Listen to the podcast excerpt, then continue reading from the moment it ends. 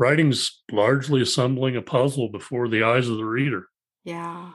And the challenge challenge when you're writing it is that uh, you know you're also finding the pieces. Yeah, that's yeah. it. And and you're making them fit. And you can't force the pieces to fit together because the reader will pick up on that immediately and it'll ruin the puzzle for them.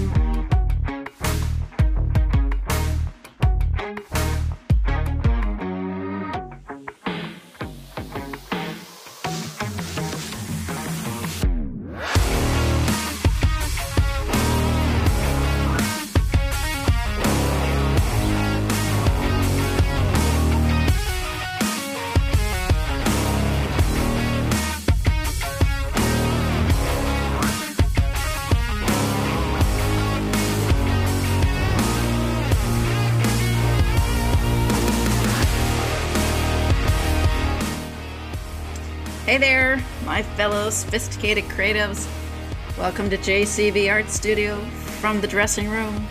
If you're new to the podcast, my name is Joanna, and I'm the author of Dealer's Child and The Unraveling. Today, I'm popping across the border. Actually, actually today, I met a couple from Montana when I was out and about. It's Thanksgiving weekend today, and we had my husband and I had a nice discussion with this couple from Montana. So, but today I am chatting with science fiction, fantasy, and mystery author Elgon Williams. Elgon was born and raised in Springfield, Ohio. He grew up on a farm in southern southeastern Clark County near the town of South Charleston.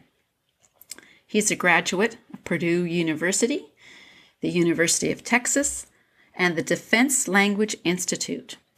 And Elgon has been on the podcast before, and I'm glad he's back because today we are talking about book three in the Thuperman trilogy, Thuper Heroes.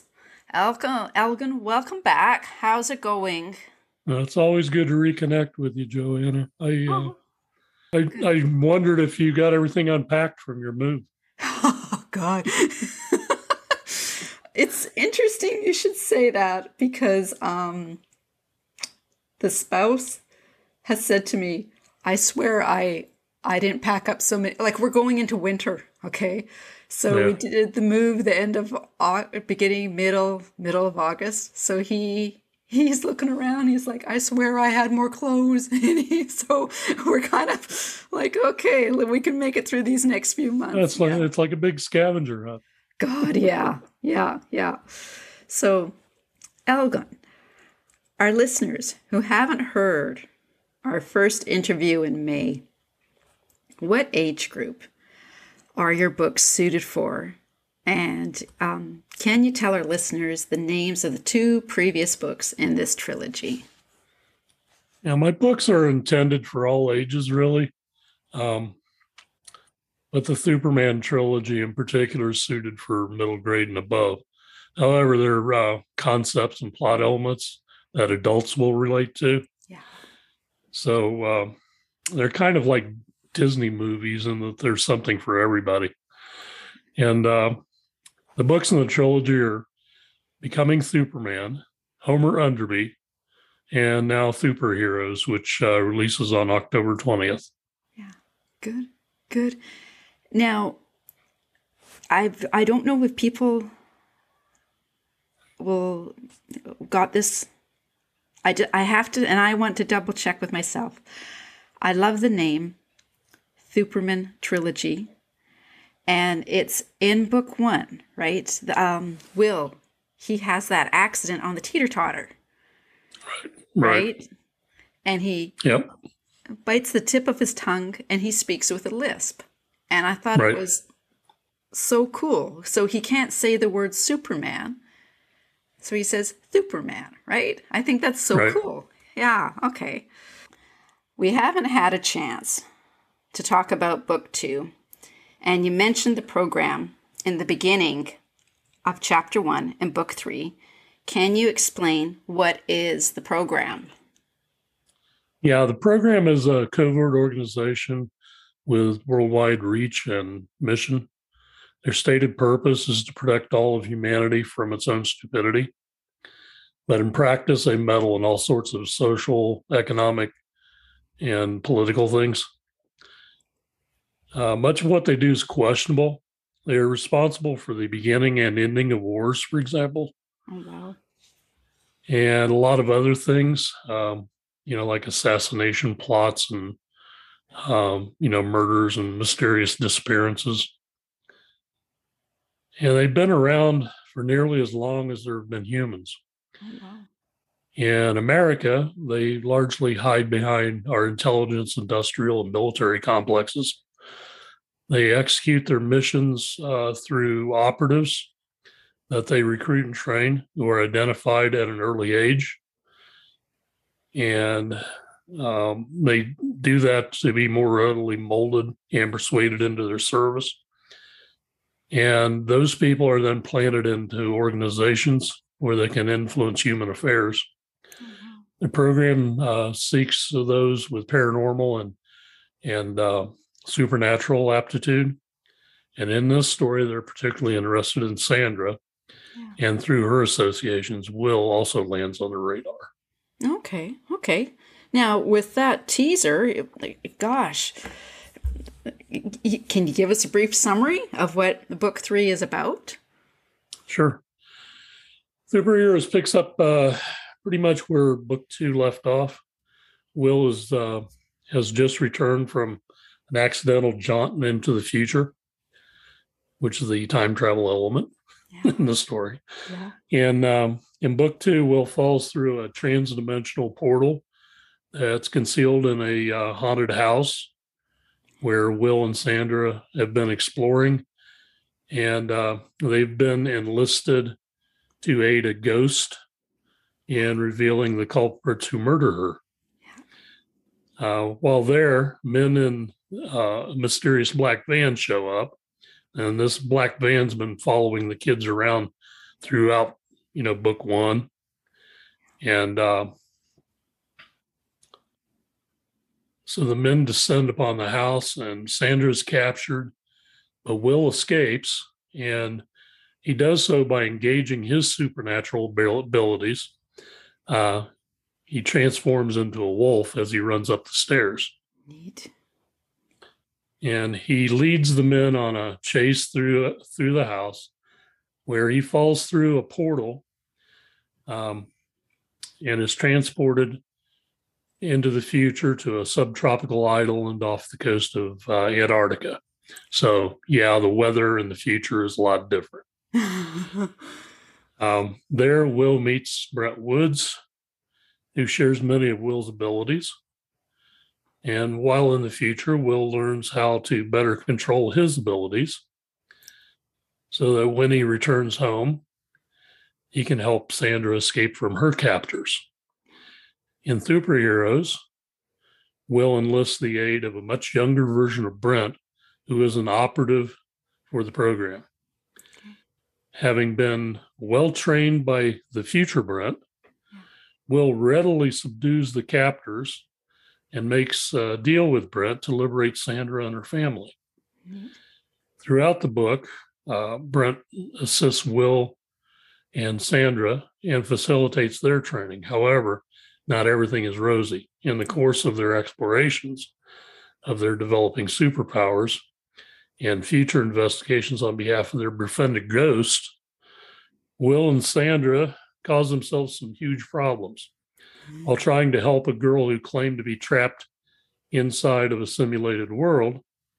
They bring evil back with them and it impacts their families. Yeah, yeah. Okay, okay. Wow, okay. So, with this book, um, I felt some nostalgia, and um, I couldn't help but feel that Will and Sandra, they are maturing, they're getting older. Um, like they communicate and, and, they don't speak. It's like they read their each other's minds. Is is that yeah? Yeah, but they're polite about it. Yeah. Brent Brent teaches them how to protect their secrets. Okay. Uh, whenever you probe the mind of someone with similar abilities, you can inadvertently grant them access to your mind as well. Oh, wow. But yeah, the ability to communicate telepathically comes in handy for them. Okay. Okay. So, is there, before we get more into the, your book, is there any scene that you've taken from your own childhood in writing this installment of Will and Sandra's story? Like anything that you use for inspiration? Well, it's it's set in the Midwest, and it's a fictionalized version of a real place I visited, uh, Normal, Illinois. Yeah. Yeah, there's actually a city named Normal in Illinois. uh, so, and when I first visited that city, I said, "What a great name for a for a city for like some kids that are abnormal, you know, yeah, supernatural. So that's where the idea came from. Yeah. Uh, I'm originally from Ohio, okay. and you know, Ohio's in a little farther east than Illinois, but it's still in the Midwest. So there's a lot of similarities. And especially with the culture of small towns and farming communities. So you know, normal's a lot like where I grew up. Yeah. At least it is the normal that's in my book. Yeah. And Will's grandfather is a lot like my dad and other farmers that I knew as as, as a kid. Okay. Also, the kids uh, love baseball, which becomes a subplot throughout the series. Yeah. I suppose everything about Will, um, you know, and being on the little league team is borrowed from my own experiences because I played little league baseball for a while as well. Okay. I wasn't nearly as good as Will is at it. Yeah. Yeah. But uh, you know, we we used to do things like going for ice cream after games, for example, and that that was that was a thing. Yeah. And there's there's a soft serve ice cream place in my hometown called the Polar Bar. Yeah. And a couple of years ago, my uh, my publicist, uh, who you know, Christine Gabriel, yeah. And I visited South Charleston, and uh, that the polar bar is still in business. You know, sixty years later. Cool. So it's neat. I find that neat when you can bring in, because I know how much I enjoy Victoria. When you can bring in elements from a place you love or from your history, from your childhood into a story. Well, going, yeah, going back to South Charleston was was like you know going through a time time warp or something because I mean it looks almost exactly like it did back then. I mean, some of the names of the places have changed, and yeah. you know things have you know buildings that used to house this don't house that anymore. Yeah. But everything everything looks the same. Good. Okay. Yeah. Yeah. Okay. So, can you describe? And like I said, I'm feeling a bit nostalgic knowing this is the the third book in the in the trilogy. Do you have a favorite scene from this book? And and can you describe it a bit as to why it's your favorite scene? Like, like yeah. Well, one one thing Brent does, you know, he he trains the kids in the future. You know, the older version of Brent. Yeah. Uh, he's training both of them. He did some some of Will's training beforehand, but now he's training Sandra. Yeah. You know, primarily, and uh, before they they leave to come back to their own time, Brent takes the kids to a, another dimension, okay. and uh, where he takes them um, is a place where some of the same characters that we meet in my book Fried Windows yeah. exist. So um, that kind of connects the storylines and the, and the books together. But Brent does that so that the kids will know that things like that exist. And yeah. also, it's to rejoin them with their own memories because when they were kids, they were also there too. It's just they've forgotten about it. Yeah. Okay. Okay. Well, I'm cu- curious to know. So I'm starting book th- book three in my series. I've got a working title. I'm calling it right now the Lily Affair. We know things are going to change, okay, with book titles, right? Um, Mine, Yeah. mine, mine usually don't, but yeah, okay. I mean, I mean, there's a working title and then there's a final title. Yeah. Okay. So I found with this one, the second storyline literally just came together. Like snap, snap, this story, second storyline came together. And each book I've written, it's been different. Okay. Um, so when you're plotting book three, um, and given this is a trilogy, like, did you have a, a rough plan formed when you originally wrote book one, Becoming Thuperman, or did you find anything different when you were approaching book three? I, you know, the Thuperman trilogy is kind of a kind of a different animal for me. Um, usually, you know, I I'm really bad at writing endings, so I start writing series Yeah. because of that. But uh, with Thuperman, it was a one-off book. I just wanted to write a story about kids being kids, you know, and Yeah. and getting dragged into, you know, a uh, a kind of a challenging situation and and using their own their own smarts and you know their their friendship to you know work through problems together and and resolve that situation Yeah. and uh, I never intended it to be more than one book. And then about a month before its release, I was on a conference call with uh, Jessica Reno, my my editor, Yeah. And she suggested there was a lot of room for other books if I wanted to further explore the characters. Yeah. And over the course of an hour, uh, we came up with a basic framework for the rest of the series Cool.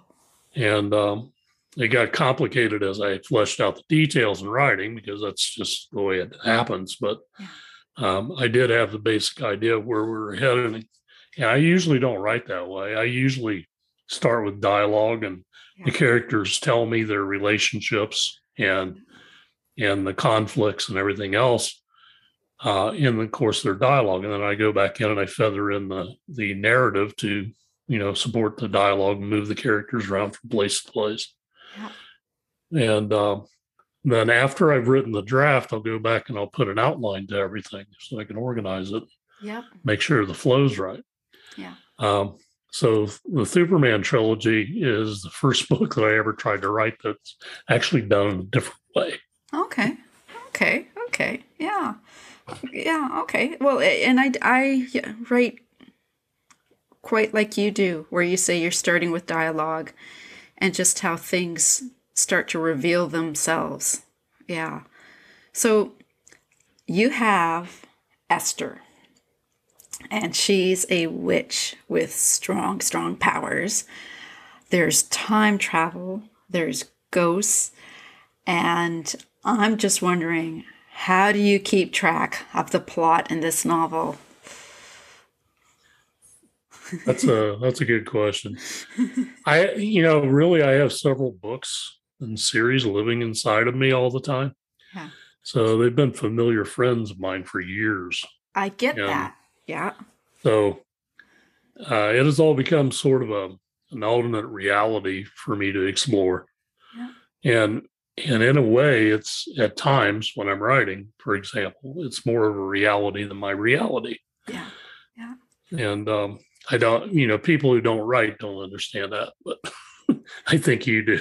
I do. Yeah. Yeah. The um, you know, the trilogy, the Thuperman trilogy is a relatively newer addition to, you know, the universe that I've concocted. Yeah. But uh, the biggest thing with this alternate universe is the magic is is real there, Yeah. and it may actually be the only thing that's real there. Okay. And there's all kinds of, uh, you know, there's witches, wolf cats, secret societies, covert groups, time travel, transdimensional worlds. Um, and then it's all interconnected throughout my books. Yeah. You know, Brent Woods is a is a main character, is the main character in Fried Windows. Yeah.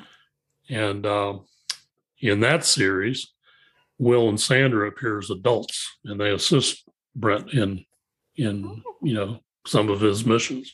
Okay. Okay. Well, you know, as you were saying, there's time travel, there's ghosts, there's secret, you know, like the program, there's a secret society. I'm thinking this is all great stuff, right? like, this is great. Yeah. So, and there are serious events happening in this novel.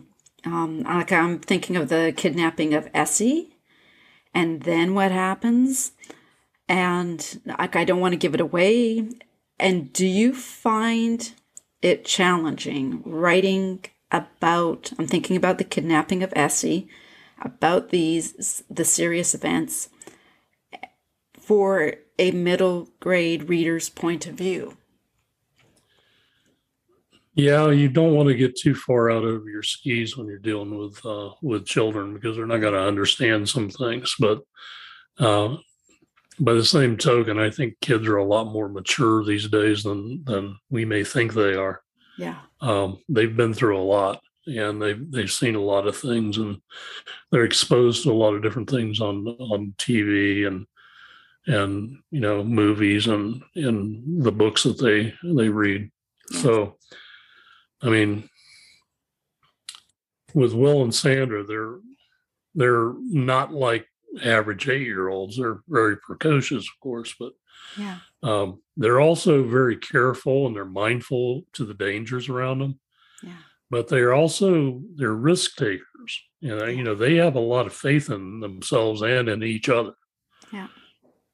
And I don't think those are bad qualities for kids to have as long as they're there's a measured amount of you know being aware of the dangers and being careful about it. And you know in book one of the series they're in a really serious situation with uh, some bad guys with guns. Mm-hmm. Yeah and um, and they come up with a solution and they work it out. Yeah. And and it works. So yeah. and then they're immediately warned by the police and all the adults in their life that they're they should never do anything like that again. They got lucky. And Yeah. really, you know, they did, but they actually did have a plan and they executed it. and it was it was a, a plan which was relevant to children their age you know it wasn't like an adult plan and it was really it really like you said really well executed and i think i rem- It took probably 10 or 15 drafts of that whole sequence to work everything out myself. yeah and you know it the original draft of what they did wasn't nearly like what actually ended up happening at the end Yeah. i had to put in little details extra little pieces and and figure out how these things are going to work and you know yeah they did get lucky that it worked but Yeah. uh they put a lot of thought into it too Yeah, yeah. And the thing I like, and I think I remember I mentioned this before, is there's a bit of an, uh, if I say, like an innocent time. Like they don't have cell phones. Like I remember, yeah, like there's no internet, and it's just yeah that's the that's the beauty of the nostalgic element of this Yes, I right? mean, there there were cell phones back then, back then, but they were so expensive that hardly anybody had them. yeah, And there was, I mean, this takes place in 1988. yeah, So, I mean, the internet existed, but not like it, yeah, would be in like four or five more years. yeah, And and then it just started growing. I mean, I don't I don't think the World Wide Web web was around in 1988. They, you had it was mostly like um, bulletin boards. yeah, yeah, what the internet was like. And you know, not everybody had personal computers because you know they were like forty five hundred dollars, you know, yes, for for for something, and and you had to really, you know, you either had to have a lot more money than you needed, or you had to have a real reason to need one, Yeah. you know, to go out and buy one back then. And, you know, so this is the time that you're about maybe five to 10 years before everything started getting very modernized and, and Very. everything. But, Yeah. but at the time, everybody thought everything was great. You know, this is, you know, we're the pinnacle of, uh, of technological development for the human race. Yeah. Yeah. Yeah. I mean, we had cars, we had telephones, we had TV. I mean, Yeah.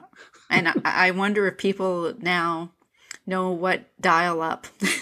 I remember dial up, right? Getting on. well, you know, it's funny. You know, I, I, you know, you know that I, uh, I learned Chinese when I was in the military. Yeah. Um, how you say um, dialing a telephone in Chinese Yeah. is da dianhua, which Okay. literally means to hit the telephone, Yeah. Okay. like you would be poking the buttons. yeah. but that um, but they meant that even when you were dialing it with the with a rotary dial so it's kind of it's kind of interesting that uh Yeah. that, that that would be the verb that they they chose to do that to hit the phone i mean sometimes you want to hit the phone Yeah. yeah. Yeah. so, do you find, like I find with writing, it's like this one huge puzzle. And it's like you figure out the storylines, and then it's almost like you got to deconstruct it all in the writing, you know, and then at the end of the book, you have to put it all together. So, do, Yeah. do you look at writing like that, or uh, yeah yeah puzzle puzzles are a metaphor that i use in a lot of my books um, Yeah. fried windows for example there's a um, a room where one of the characters is assembling a puzzle Yeah. that represents her entire life oh, wow. and brent brent's character in the fantasy world he goes by the name carlos Yeah. everybody calls him carlos there and um, he is particularly good at finding the pieces that she needs to put into her puzzle so she waits for him to help her out with the hard spots Yeah. um, yeah writing's largely assembling a puzzle before the eyes of the reader Yeah. and the challenge challenge when you're writing it is that uh, you know you're also finding the pieces Yeah. Yeah. That's it. and and you're making them fit and you can't force the pieces to fit together because the reader will pick up on that immediately and it'll ruin the puzzle for them Yeah. That's so true. That's so true. You're also finding the puzzles, puzzle pieces. Yeah. Yeah. And then also I find um what I like the with this with this last book, okay? You have now I didn't know this, okay? So the educational references you have, okay? So you reference the now I know I'm going to pronounce this wrong. I'm going to give it my best shot. The cask of Amontillado. Amontillado? I hope well, I. Okay. yeah we can go we can go with that okay. How would you say it? Amontillado Amontillado. Okay. The cask of Amontillado. And that's a, a story by Edgar Allan Poe. And I had no clue, Alvin. Okay. So I was wondering what made you decide that you wanted to have that reference in, in this in this book. well edgar allan poe is one of my one of my favorite uh, authors from from my childhood and Okay. his stories were like really creepy Yeah. and i was into that when i was a kid i really liked horror stories and the creepier the better and his stories are like traumatic experiences okay. you know when you first read them Yeah. and uh, you know i i'm not sure whether horror scars you as much as it scares you but uh, you discover how there are evil things in the world and people can do some extremely nasty things to one another yeah. and will and sandra are naturally inquisitive Yeah. and throughout the series they are working on their summer reading list Good, good. That's so good. we we know that they read Yeah. and i think sandra has a little broader scope in her interests than Yeah. will does Yeah. um, but they share a lot as well Yeah. And in book two, we're introduced to uh, their town's library, their yeah. town's library and librarian. Yeah. And we know that the kids are frequent visitors. That's good. That's really good. Yeah, that's really good. And what I also, like you mentioned earlier about how the book, it may be like, you know, when we have to, you know, think of categories, it may be middle aged reader, reader, but I, as an adult, liked the positive messages that came across. You know, in Will's dialogue, he's telling Sandra, just continue to be yourself, you know. And um, he, then, like, we're going to make it, Sandra, you know. And um, Sandra responds, we'll be superstars at whatever we do. And like those are such good messages for children and adults. And um, so, what is it? What is it that you hope your readers, you know, take away from reading this? Besides having a, a damn good time reading, you know, what what do you, what do you hope they take away from this trilogy?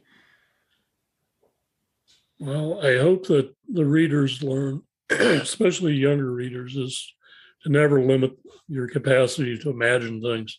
Yeah. And uh, you really make your own magic. Yeah. And you create your own opportunities that way. Yeah. And I mean, like we were talking about, the book set 1988 before things got really complicated for yeah. uh, for a kid's life. Kids back then played outside. They went to the park. Yeah. They played baseball every every day, and during the summer they rode their bikes everywhere. Yeah. And you know they weren't under constant supervision of, of a helicopter mom or you know, yeah. and you know, or they didn't have to have a nanny, or you didn't have, you know, I mean, maybe in some of the inner city schools or whatever, but you didn't have, um, you know, security police guarding everything. Yeah and you know we've lost a lot with with that i mean our our you know when i was a kid back in the 60s yeah. you know we lived way out in the country and we never even locked our doors. Oh wow. Okay. You know the only time we locked our doors is when we were going away somewhere you know? Yeah. Yeah. Okay. Okay. So is there any one character that you relate to the most, or is there a little bit of you in a number of the characters, or? Well, there's always, you know, authors are always in, you know, their characters, and their characters are in them. So there's kind of a a relationship with your characters. They become friends, to, friends of yours, and everything. And you know, there's little pieces of yourself that end up in them, but you know, I guess I'm mostly Brent Woods. You okay. know, he's kind of my alter ego. Yeah. Um, he does things that I would never have the nerve to do, but yeah. uh, we share a lot of experiences, and he's from a version of my hometown. Okay. okay. Cool. Okay. So I've got to ask, how does it feel for you having completed this trilogy? Um, that's gotta that's gotta feel so such a, a feeling of accomplishment. I mean, yeah, how how how does it feel? Well, when you first publish a book, yeah. um, that's that's an accomplishment because not everybody does that. I mean, yeah. there's a lot of people who think that they've done that, or or they're trying to do that, or they're working on. A lot of people tell you they're writing a book, yeah. but you never see it. You know, you never you never hear about it. You never get a chance to read it. So that's the first thing, you know, finish your first book. And then you got to finish your second book. Yeah. And then you've got to finish your third book. So. I think somewhere between finishing your second book and finishing your third book, that you actually begin to feel like, you know, I may actually be an author. Yeah. You know, regardless. I mean, technically you're an author once you're published. Yeah. But um, so you graduate from being a writer to being an author after writing a book.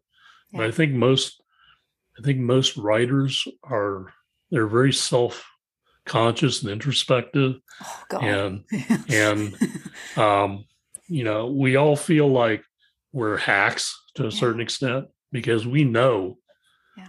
we know everything that goes into the sausage. Yeah.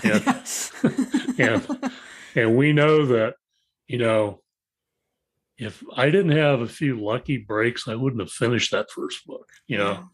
And that's I mean, that's just the truth. And I've spoken, you know, uh, Christine Gabriel and I do a show, and you've been on it. Yeah. um, we talk to a lot of authors and we share a lot of things and i think all authors have that you know moment where they have to they have to work through it where they question whether they're good enough to be a writer Yeah. Yeah. See, and okay, so I'm just thinking the first one, that was, yeah, I, I, I wanted to publish, not that I, it's not that I don't want to publish. Okay, so the first one for me was published.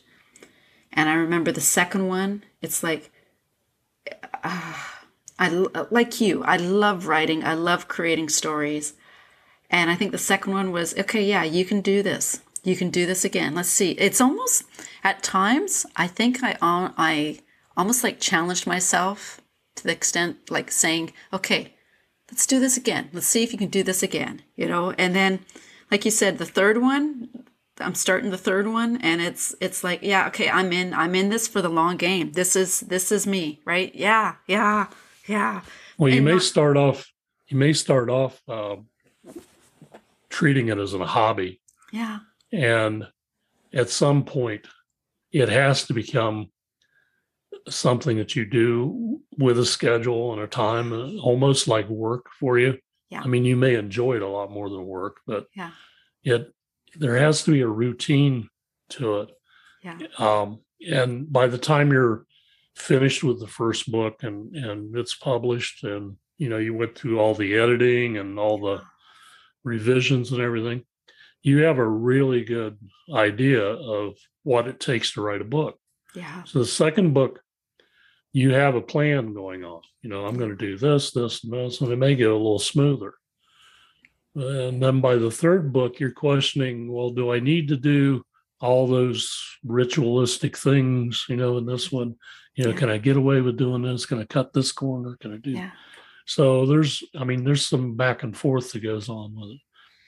And you know i'm told that you know when you get out to your fifth book yeah, your fifth published book, um, readers tend to give a lot more credibility to you if you have about five books under your belt. yeah, yeah, yeah. So- no, I, I believe it. Yeah, yeah, cool. Well, okay. So then the other thing I'm finding is it's weird how sometimes it's almost like freaky weird how life sometimes will imitate art, and whether you call it coincidence or serendipity, it's those moments when you just sit back and you think, no way. Okay. So, for example, for me, it was naming a nurse. I didn't know she would be a street nurse, but I, I knew I was going to have a nurse named Coco. Okay. And then finding out through my daughter that there really is, um, we have um, like a, a, a, an area in Vancouver where it's it's the downtown east side, and there's street there. were- My daughter said, "Mom, there is a street nurse named Coco who works on the downtown east side," and it just it I I I, I literally I went no way. So you know you can't plan this stuff okay it's just it happens so i'm just wondering have you had any sort of like encountered any sort of a similar experience where life starts to imitate your books your art and you're just like no way When um, when I was back in college, I, I was teaching myself how to write. yeah Yeah. so I I took some writing classes and uh, one of the courses I had, I hated the instructor. I mean, he was he spent most of the time, most of our class time telling us that we don't want to be writers oh my god because because you're going to get rejected, you know, your stuff's never going to be good enough to be published. jeez I mean, I mean, the, the guy was a miserable asshole. it sounds like it but but having said that, I did learn some things from him. He had the the class was set up more like more like a workshop, you know, where we critiqued each other's writing. Yeah. And one of the things that he did is he he taught me to how to develop characters, how to write write a character profile. Yeah. Um, and do that before you actually write the story because you need to know your character's motivations and everything. It's kind of like being a method actor, you know. Yeah. Um, you have to know their motivations and everything. So I did that. I wrote a, a character profile and I was heavily into doing science fiction back then. Yeah. And um, so, and he hated science fiction. So we were like oil and water that way. But, um, so I wrote a character profile with a character that was part cat, part wolf, and part human.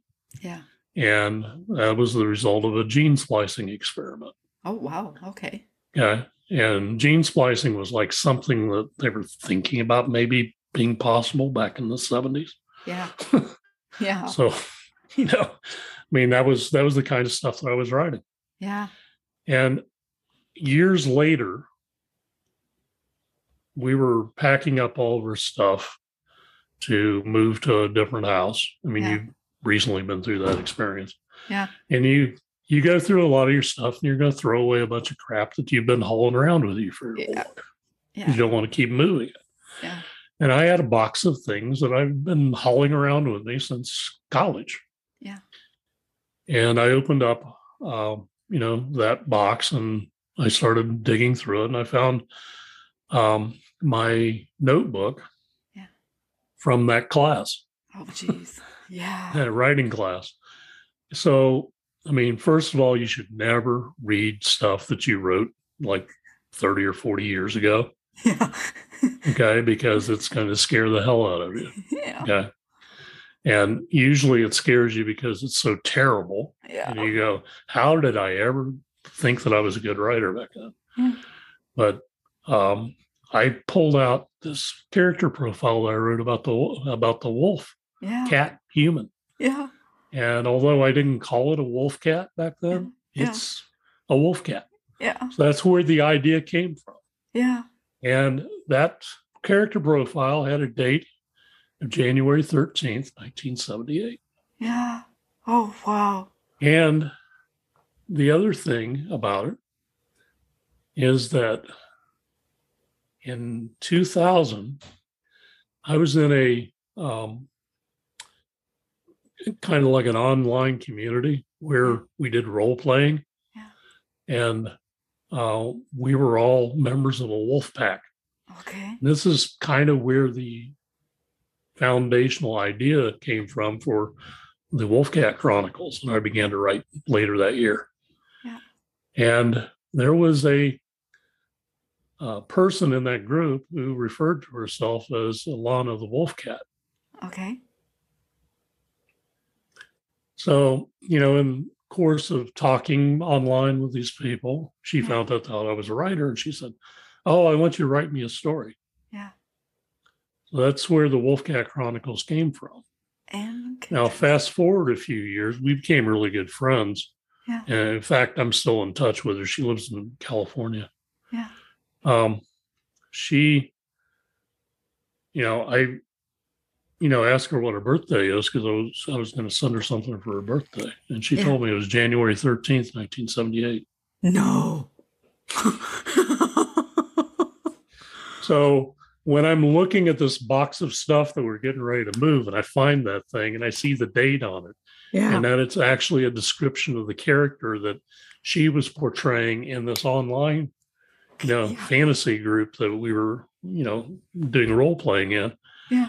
I got the goose flesh and everything and i said holy shit all this stuff was intended to be Yeah, yeah, and you, do, and you're just like, no way, right? Yeah. Oh, cool. I'm glad I asked that question. That's a cool story, Elgon.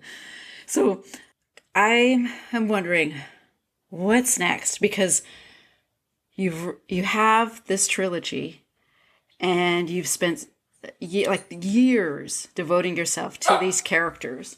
So I'm wondering, What's next, Elgon? Like, tell me, you've got to have another story planned. well there's another book coming out in in uh, probably like February, March timeframe, maybe a little later. Um, it's in edits right now. It's called Ninja Brick Castles. It's the sequel to Fried Windows. Oh, cool. So, and uh, that's um, Will and Sandra make appearances in that in that book as adults. You know, I I mentioned that before. Um, they're not main characters in it, but uh, that's kind of saved for the third book in that series. Okay. And I'm working on that too. That one's more of a more of a police procedural mystery type thing. Okay. And uh, then there's a book called uh, Dammerwald, which is the first book of the Wolfcat Chronicles. Yeah. And that should be out next year. Uh, that's also in edits right now. It's not as far along as uh, Ninja Brick Castles, but it's close. It may be out next summer, I think, or maybe around my birthday. That would be a good, that'd be a good thing. Okay. And um, you know, I've got a lot of other a lot of other projects going on. There's a book that's set way in the future, beyond you know the future that uh, that Brent represents in the uh, in the Thuperman trilogy. You know, the older Brent. Yeah. Um, that one's called the Attributes, and it's a it's kind of the capstone of everything else I wrote. Um, Okay. and uh, I wrote that several years ago as um, it was actually to I started out to write a story to um, apologize for missing somebody's birthday, Oh, okay. and and it just grew from that. okay. But uh, it's uh, I mean one of my friends is a um, she's a she's Italian. She's from um, uh, she's in a, a rock band that tours in Europe. They're not very well known over here, but uh, I mean some people know. yeah. But um, she was uh, uh, she was born on the day that I started writing that book. I mean, basically, I mean not you know, I mean that was her birthday. I started writing her that book on her birthday Yeah. and uh, it became two books. But um, it has some, uh, it has references to Brent, although he's not a character in it, and um, one of Brent's friends that appears in in the Ninja Brick Castles book. Okay. Okay. Well, you said you have a new one coming out in March. Yeah, yeah, March. That's uh, Ninja Brick Castles. Well, we should have another discussion then. You know, I'm just Yeah. starting to look at. Yeah, start doing the notes. Yeah. Yeah. Yeah, we got yeah we got some other uh, we got some other authors that you need to talk to too. You got uh, uh, Katie Masters has a book coming out in November. Okay. Hers is a sci-fi book. It's it's a really good story. And you've got um, Meg Bonney. You would love Meg Bonney. She's uh, um, she's got the second book of her Everly series. and It's Okay. called Rosewood Burning. I Oh. just finished reading it over the weekend. Yeah. And that comes out in uh, December.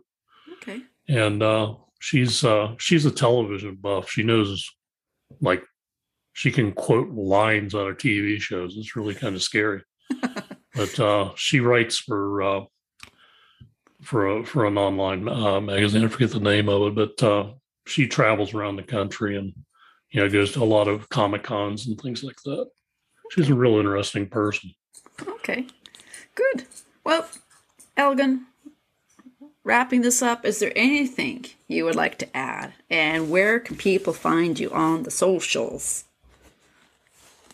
Well,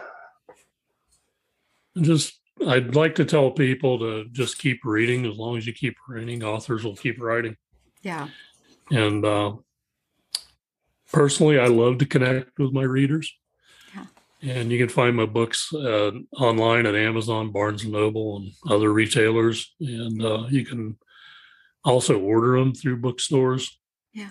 Good. or you can uh, get them directly from my publisher at www.pandamoonpub.com. Yeah. Sounds like a place that you go to get a pint, right? I'm uh, I'm also on Facebook at uh, Street Team Normal, okay. and my website is www.elgonwilliams, all one word, dot com. Okay. And my Twitter handle is at Elgon Williams. So it's all real simple. Yeah. All you got to do is remember my weird first name. Okay. Okay. And uh, I'm also on uh, on YouTube. I mentioned earlier with uh, uh, fellow author Christine Gabriel, who's also my publicist, and I'm her publicist. So that kind of works out good. Yeah. And uh, we interview other creative people there, like yourself. Yeah.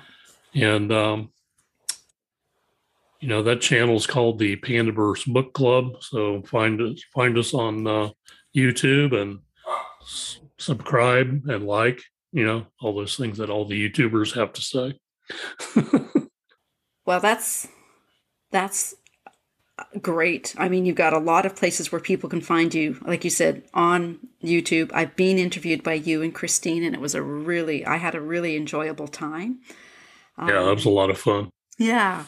So um, I really appreciate you coming back on. And like I said, um, I'm just now going to start putting together my schedule for 2022. So it would be nice to talk with you again in March when your next book comes out. And um, I may be doing things a little differently and that I'll have more time. Right. So, uh, yeah, the R word, retirement, is happening Retirement.